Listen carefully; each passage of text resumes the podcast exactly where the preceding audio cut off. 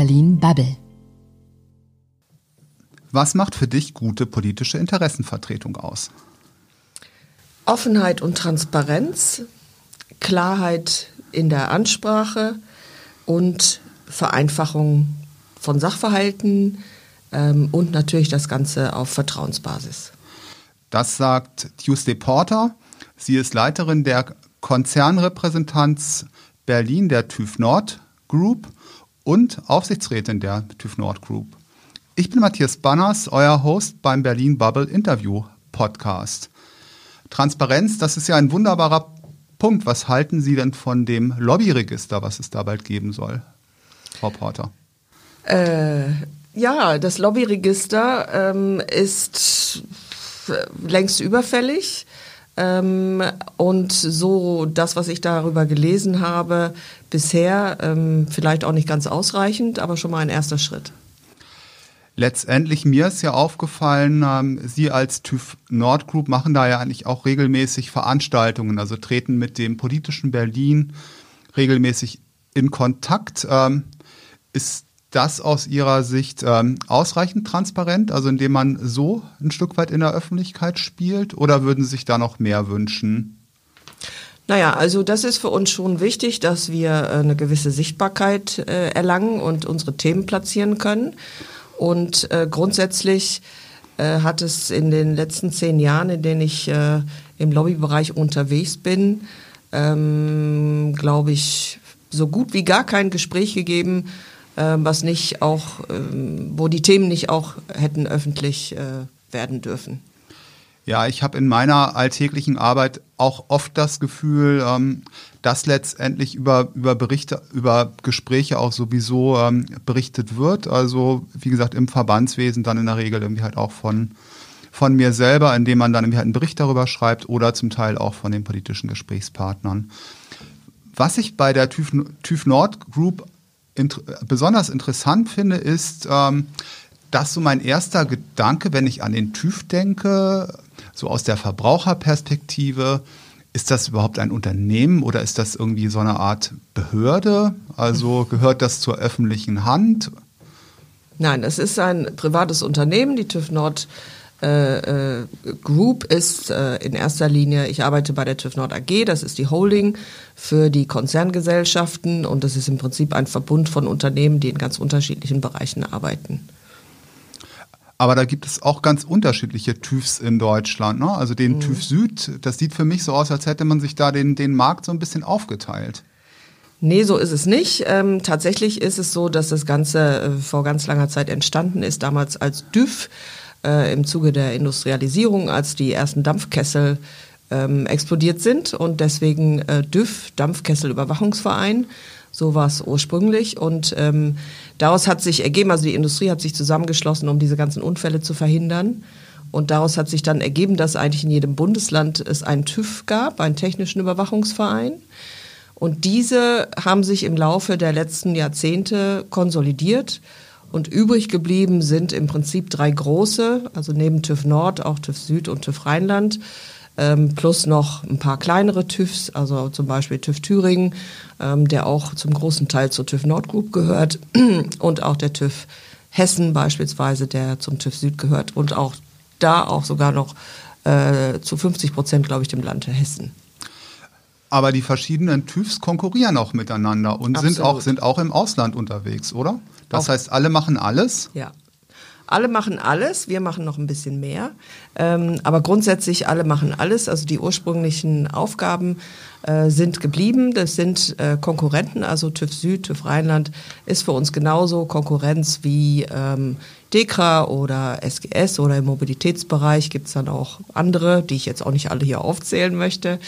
Und ja, im Ausland sind die TÜVs auch mit unterschiedlichen Schwerpunkten und auch in unterschiedlicher Stärke tätig. Und wir sind, bei uns ist das Inlandsgeschäft, liegt irgendwo zwischen knapp unter 30%, sage ich mal, des Umsatzes machen wir tatsächlich im Ausland. Das, was am bekanntesten ist, ist ja der TÜV für Automobile. Wie groß ist dann da der Anteil des Gesamtgeschäftes? Also die TÜV Nord Mobilität ist bei uns die zweitgrößte Inlandsgesellschaft und ist tatsächlich ein sehr starkes Standbein, ist im Ausland auch tätig, allerdings nicht jetzt im Riesenausmaß. Ja, und wir haben da um die 2800 Mitarbeitenden in dem Bereich. Wie sieht denn so ein typischer TÜV-Prozess aus, wenn etwas Technisches kontrolliert wird? Können Sie dazu was sagen? Gibt es da irgendwie so eine Art allgemeines TÜV-Prinzip oder ist das jedes Mal individuell und anders, je nachdem, was das irgendwie quasi für eine technische Dienstleistung oder ein technischer Prozess oder ein technisches Gerät ist, was dahinter steckt? Ja, also es gibt, ich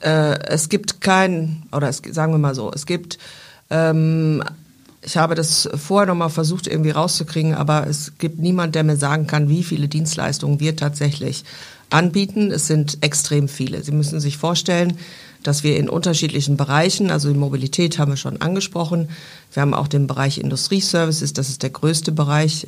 Wir haben aber auch einen Bildungsbereich und diese Bereiche beispielsweise sind auch Tätigkeiten, die alle TÜVs auch haben.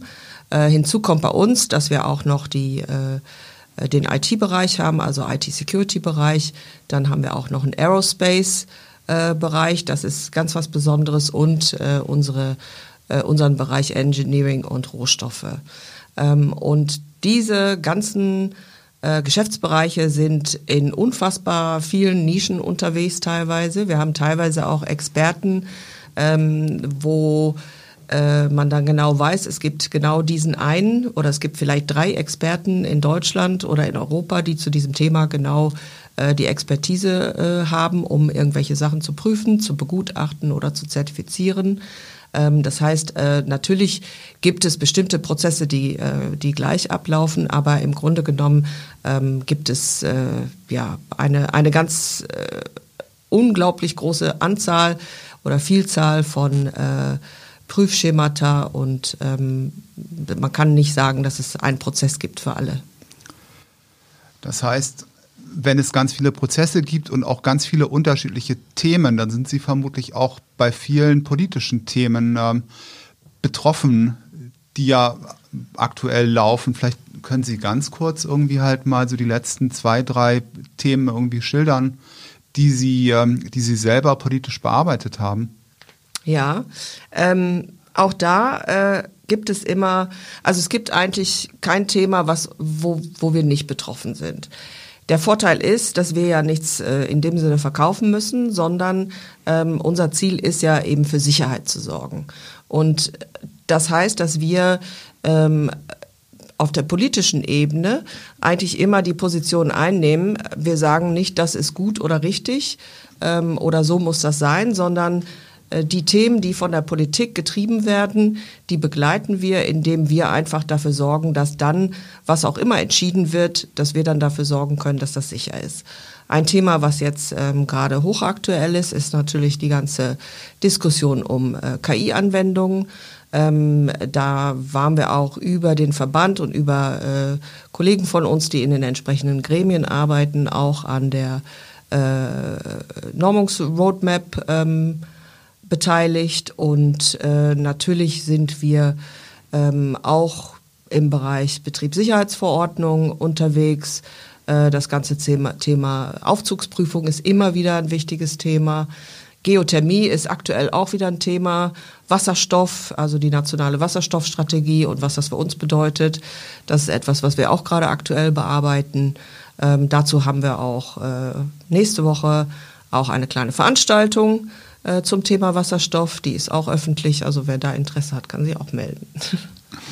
Aber Sicherheit kostet eigentlich immer Geld und es ist nicht umsonst zu haben, ne? Das heißt, wenn ich im politischen Prozess sage oder fordere, ich möchte, dass dieser Prozess, dass dieses Verfahren sicherer wird, dann muss ich natürlich auch als Unternehmen oder am Ende als Verbraucher, muss ich dann natürlich auch diese Prüfungen finanzieren, oder? Ist das falsch?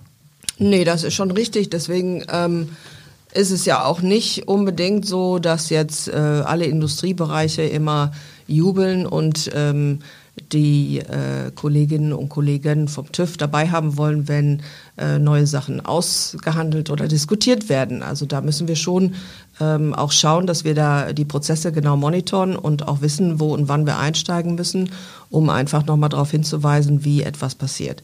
Also grundsätzlich ist es ja so, dass wir sehr darauf bedacht sind, eben unsere Rolle als neutrale Drittprüfer wahrzunehmen. Das heißt, dass bestimmte Tätigkeiten, wenn es eben um Gefahr geht für Mensch oder auch Umwelt, dass wir dann da zusehen, dass nicht die Industrie grundsätzlich alles alleine machen kann, sondern und sagen kann, ja, das ist sicher.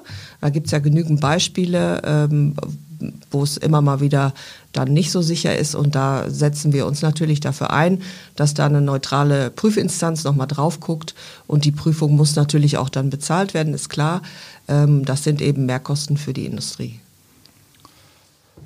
Wie ist denn da die Zusammenarbeit oder auch so ein Stück weit irgendwie die Arbeit auch gegen andere Interessen? Wenn ich irgendwie halt Unternehmen habe, wenn ich natürlich irgendwie halt auch die großen Industrieverbände habe, die ja auch bei bestimmten Themen agieren und natürlich auch ihre Kontakte nutzen in die politische Entscheidungsebene. Ich denke, die meisten technischen Themen werden auch eher auf der Ebene der Ministerien schon festgeklopft, oder? Ist das falsch? Naja, es gibt unterschiedliche Wege. Also grundsätzlich ist die Zusammenarbeit gut. Wir bringen uns ja auch überall ein. Wir sind ja in ganz vielen Arbeitskreisen, entsenden wir Experten.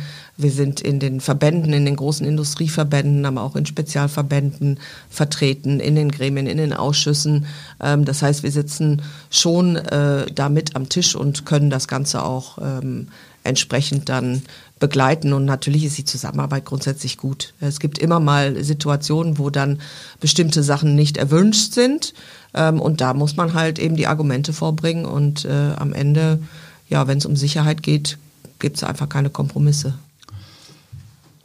Was ich besonders interessant finde, ist, viele große oder sehr öffentliche politische Schwerpunkte, Debatten bewegen sich ja eher auf so einem allgemeinen thematischen Niveau. Da kann auch jeder irgendwie halt mitreden, da kann jeder sich irgendwie dazu äußern, wenn er möchte. Aber die Themen, bei denen Sie unterwegs sind, das erfordert ja irgendwie halt deutlich mehr Spezialwissen. Da sind dann vielleicht auch die Anzahl der Ansprechpartner ist geringer und es ist vermutlich auch viel anspruchsvoller, die zuständigen Parlamentarier zu briefen, denen irgendwie halt die passenden Informationen zu geben, die sie brauchen. Wie machen Sie das konkret?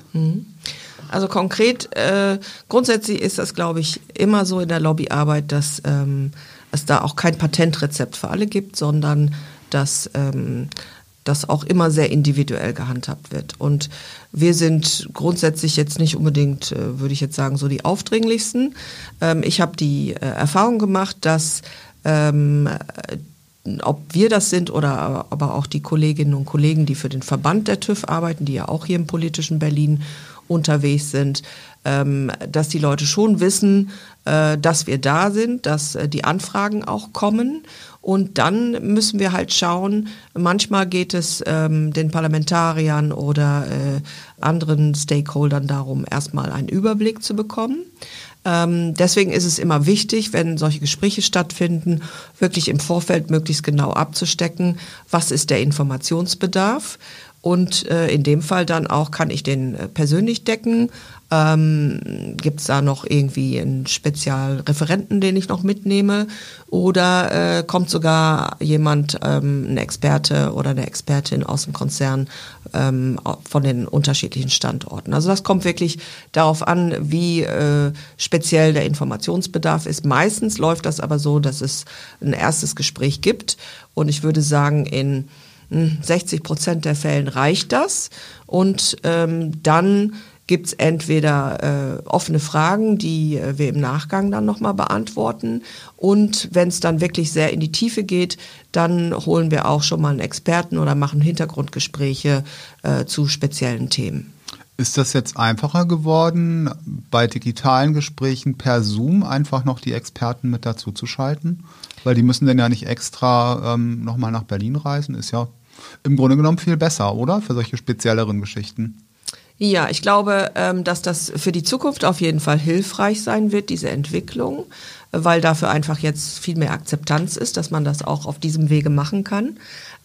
Was natürlich, man muss sich ja auch vorstellen, unsere Standorte in Hannover, das ist ja jetzt nicht so weit, Hamburg, aber auch in Essen. Also wenn da jemand anreist und abreist, da geht ja schon dafür ein Tag drauf. Und insofern, wenn man das natürlich dann per Video machen könnte, per Zoom vielleicht jetzt nicht, weiß ich jetzt nicht, wie da der Sicherheitsstand ist, aber es gibt sicherlich genug Möglichkeiten, die wir haben, die wir dann nutzen können. Ob das aber automatisch jetzt besser geworden ist, würde ich, glaube ich, nicht behaupten. Die Anzahl der Gespräche ist bei mir auf jeden Fall zurzeit weniger, weil ich einfach glaube auch, dass sich viele sehr viel um das Thema Pandemie kümmern und noch andere Themen. Und jetzt aktuell, es gibt natürlich ein paar Themen, die schon besprochen werden, aber es ist jetzt nicht so, dass irgendwie die Gespräche mehr geworden sind. Das auf keinen Fall. Ich glaube aber, dass es im nächsten Jahr wieder sich normalisieren wird und dann aber einfacher sein wird, um es dann doch so zu beantworten, weil wir teilweise dann sicherlich per Video arbeiten können. Wie sind denn jetzt Ihre Erfahrungen im Veranstaltungsbereich? Sie machen ja auch regelmäßig Veranstaltungen, ich glaube 4 größere Veranstaltungen im Jahr, auch zu Techie-Themen. Die sind aber so ein bisschen allgemeiner, um auch noch mehr Leute mitzunehmen, oder? Da picken Sie dann eher die größeren Themen raus? Ja, also da ist es so, da haben wir im Prinzip wenige Hauptformate. Also Hauptformat Nummer 1 ist natürlich unser TÜV Nord Dialog. Den machen wir jetzt schon seit 11 Jahren.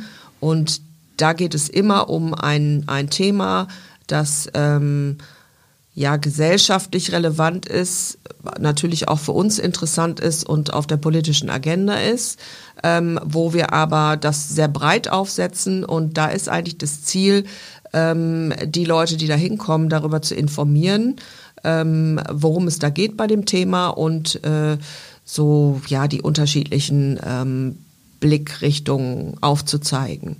Ein weiteres Format, was wir haben, ist natürlich unser Faktencheck, und der ist immer sehr speziell. Angefangen haben wir damals, 2013, mit einem Faktencheck zum Thema Cybersecurity. Und damals waren die Rückmeldungen also direkt im Anschluss so überwältigend, nach dem Motto, könnt ihr das nicht jeden Monat machen? Na, das können wir natürlich nicht, weil solche Veranstaltungen vorzubereiten, die Art und Weise, wie wir das machen, ist schon ziemlich aufwendig.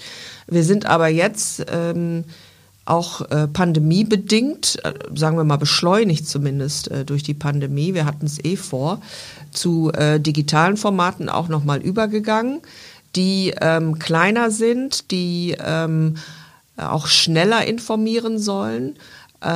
Und wo wir nicht das ganze breite, weite Feld aufmachen, sondern wirklich nur die Perspektive als technischer Überwachungsverein aufzeigen. Na gut, ich denke, da sind wir einer Meinung.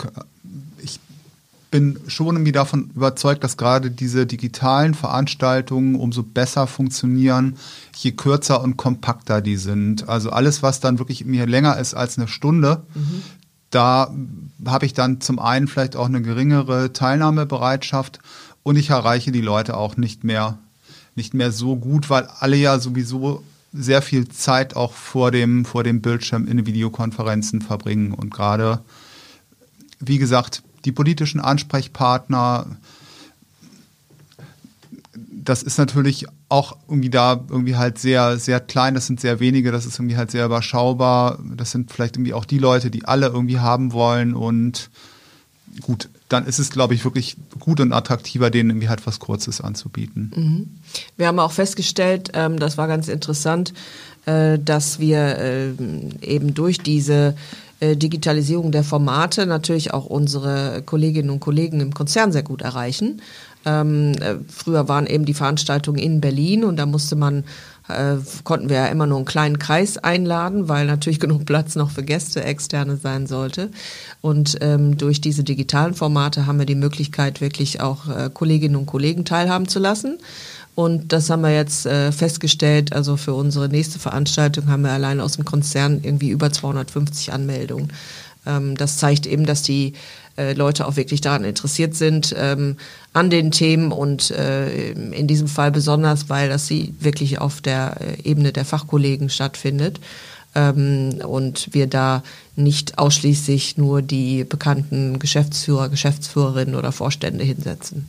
Ah, das ist interessant. Da würde ich gerne nochmal nachhaken. Das Thema, wie integriere ich eine Lobbying-Abteilung in so einen Konzern? Also wie sind Sie da irgendwie aufgehängt? Vielleicht können Sie dazu noch mal was sagen. Und wie interagieren Sie auch mit den Fachabteilungen? Mhm.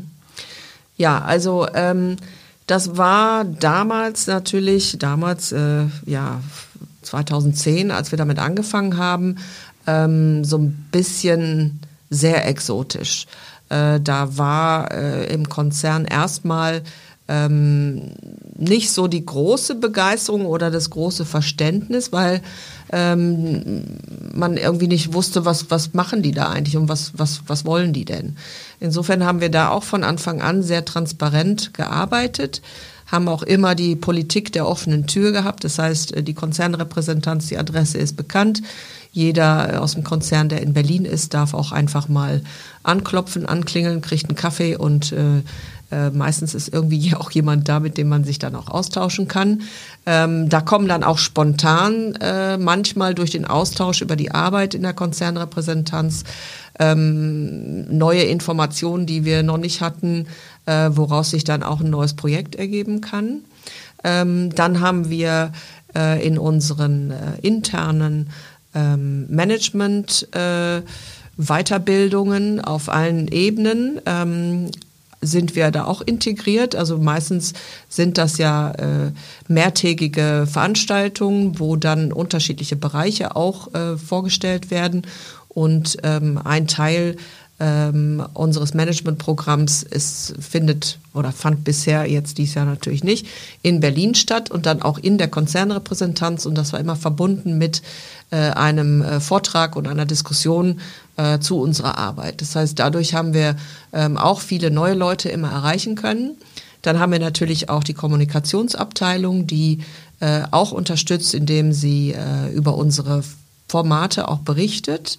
Es gibt eine interne Mitarbeiterzeitschrift, wo man da sich auch mitteilen kann und natürlich auch unser Intranet, sodass das immer möglich ist. Und dann haben wir festgestellt, dass es unterschiedliche Wege gibt. Es gibt natürlich einmal die Planung, die wir machen mit den politischen Themen, die wir auf der Geschäftsführungsebene abstimmen oder auf der Vorstandsebene.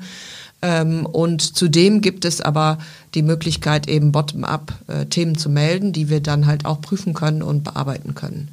Und ja, so entsteht irgendwie ein gegenseitiges Geben und Nehmen, denn wir sind ja auch darauf angewiesen, die Informationen, die wir benötigen, also wir sind ja so eine Art Übersetzerabteilung, sage ich mal, von Technik für Politik und von Politik für Technik. Und das beruht auf Gegenseitigkeit und funktioniert eigentlich ganz gut. Lassen Sie uns zum Abschluss nochmal über ein anderes Thema sprechen, was mich auch bei anderen Gesprächspartnern irgendwie halt immer sehr interessiert hat, das Thema Gleichstellung. Wir haben jetzt ja irgendwie eine Entscheidung, einen Entschluss innerhalb der großen Koalition, auch für Vorstände, ich glaube, das ist keine Frauenquote, das ist irgendwie eine Frauenbeteiligung. Am Ende, wenn man da irgendwie halt genau drauf guckt, das ist aus meiner Sicht irgendwie halt ein interessantes Thema, weil sie sich bei dem Thema ja auch persönlich engagieren.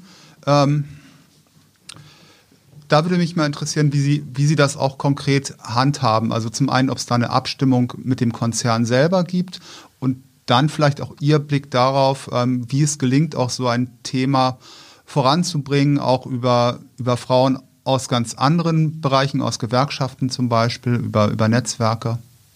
Können Sie dazu noch ein bisschen was erzählen? Ja, also grundsätzlich ist es natürlich so, dass das ist auch für mich persönlich ein Thema, was mich sehr interessiert und was mich auch sehr umtreibt und immer schon getan hat. Es ist aus der Historie heraus so, dass ein technischer Überwachungsverein, ich glaube, es gibt keinen, in dem die Mehrheit Frauen sind. Das ist schon ein deutlich männliches Umfeld. Was aber nicht bedeutet, dass Frauen da nicht willkommen sein oder auch nicht vorhanden wären. Es gibt viele. Was das Thema Quote angeht oder das neue Gesetz, wenn es darum geht, das wird uns nicht so sehr betreffen. Also das FIPOC 2, was jetzt verabschiedet wurde, weil das hauptsächlich die börsennotierten und mitbestimmten Unternehmen, die etwas größer sind als wir, dann auch betreffen wird. Das erste Führungspositionsgesetz, das hat uns sehr wohl betroffen.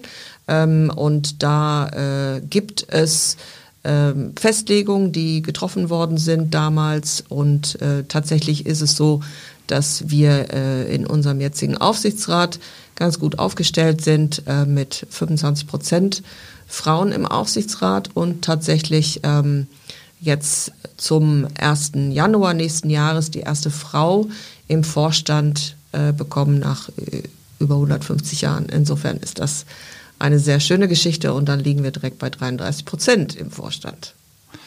Das ist doch super. Und das Thema Lobbying, also die Arbeit, die Zusammenarbeit über Frauen aus anderen Verbänden, aus anderen Unternehmen bei dem Thema? Also zu dem Thema gibt es kein direktes Lobbying, würde ich sagen. Also das ist schon mein persönliches Engagement. Aber natürlich ist es schon so, dass ich auch zumindest von meinem Chef auch behaupten kann, also ich berichte ja direkt an den Vorstandsvorsitzenden, dass der für dieses Thema sehr offen ist und da auch immer, auch der vorherige Vorstandsvorsitzende hat dieses Thema auch immer sehr positiv gesehen und hatte auch nie ein Problem damit, dass ich mich da so klar positioniert habe. Ah, sehr schön. Mhm. Ich habe noch 3 ganz kurze Fragen zum Abschluss. Also einfach eine Entscheidung treffen und dann bitte mit einem Satz begründen. Gesetzentwürfe ausdrucken oder auf dem Tablet lesen und bearbeiten? Ah ja, ich gehöre ja noch zu der Generation, die gerne ausdruckt, aber in letzter Zeit sehr viel weniger. Ganze Gesetzestexte drucke ich auch nicht aus, auf dem Tablet lese ich sie aber auch nicht. Wenn dann auf dem PC oder teilweise tatsächlich auch auf dem Smartphone, das geht aber nicht lange gut. Kritische Passagen, die drucke ich aus, um da nochmal genauer drauf zu gucken. Instagram oder LinkedIn? Ja, beides gerne. Für unterschiedliche Sachen. LinkedIn sehe ich als absolut professionelle Site. Instagram, da kommen zwar auch Arbeitsthemen rein, aber auch private Themen. Und das ist einfach eine Sache, die mir riesig Spaß macht. Annalena Baerbock oder Robert Habeck? Ja, da ich ja pro Quote bin, Annalena Baerbock. Super. Dankeschön, Tuesday. Gerne, Matthias. Vielen Dank. Liebe Zuhörerinnen, liebe Zuhörer, wenn euch dieser Podcast gefallen hat, dann freuen wir uns natürlich über Follower, über Bewertungen und über Kommentare. Vielen Dank und schönen Tag noch.